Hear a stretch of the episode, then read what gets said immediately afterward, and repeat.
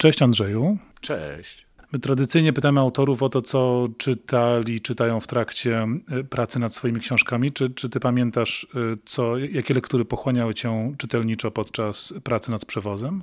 Słuchaj, nie pamiętam wszystkich lektur, bo co, bo ten przewóz był pisany 5 albo 6 lat, więc tych lektur było sporo. Niekoniecznie związane z przewozem, ale były jakieś, wiesz, dużo lektur historycznych, jakieś, dużo wspomnień.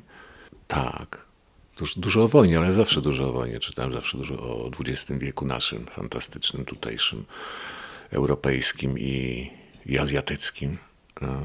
Od wojny chińsko-japońskiej aż po, aż po 41. Nie, co, co może lektur. Kiedy, kiedy już kończyłem, e, wyszedł akurat kaput Malapartego i to czytałem i przyszło mi do głowy, a propos wojny, a propos tych wszystkich wiesz, historii wojennych, e, że Curcio Malaparte spotyka się z Erstem Jüngerem, jadą razem do, może do Sobiboru na przykład. No w każdym razie wysyłamy ich do obozu któregoś, albo do Treblinki, albo do Sobiboru, albo do Bełżca właśnie.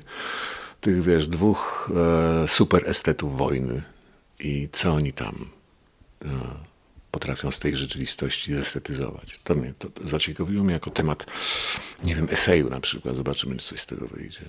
Tych, wiesz, estetów e, przemocy, estetów wojny, estetów e, wysiłku wojennego, piękna, wiesz, umierania szlachetnego albo mniej szlachetnego i to, to mi do głowy przyszło właśnie. Tuż, tuż, tuż przed zakończeniem tak się mi spiętrzyły lektury, bo Ingera znacznie wcześniej czytałem, a teraz wyszedł ten Malaparte, który jest e, w porównaniu z, Ingerem, z Jüngerem znacznie gorszym pisarzem, znacznie bardziej efekciarskim. Ale to tak z takich lektur, które mi zostały, to to. A czy pamiętasz jakieś takie dziecięce książki, lektury mm, wojenne? Bo to no, o wojnie też się w, powiedzmy w czasach perelowskich sporo mówiło, pisało, oglądało.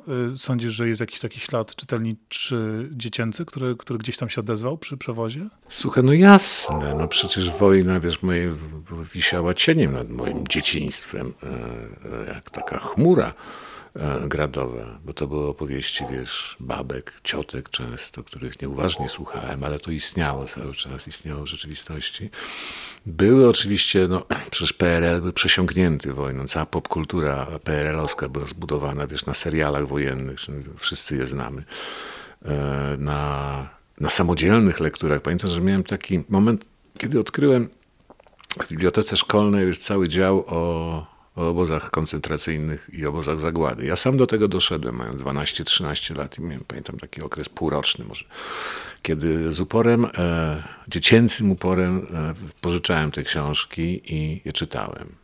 Nie wiem, czy się delektując, czy wpadając w przerażenie, czy doświadczając, wiesz, jakiegoś aberracyjnego kosmosu, wiesz, innej rzeczywistości. Tak, tak, tak, tak, na pewno. Jack London, E, Kurwood oraz e, opowieści o obozach zagłady koncentracyjnych. To musiało się gdzieś odłożyć. Tu musimy zrobić przerwę. Do rozmowy z Andrzejem Stasiukiem wrócimy, e, a w przerwie posłuchamy dla odmiany Andrzeja Stasiuka z zespołem Hajdamaki.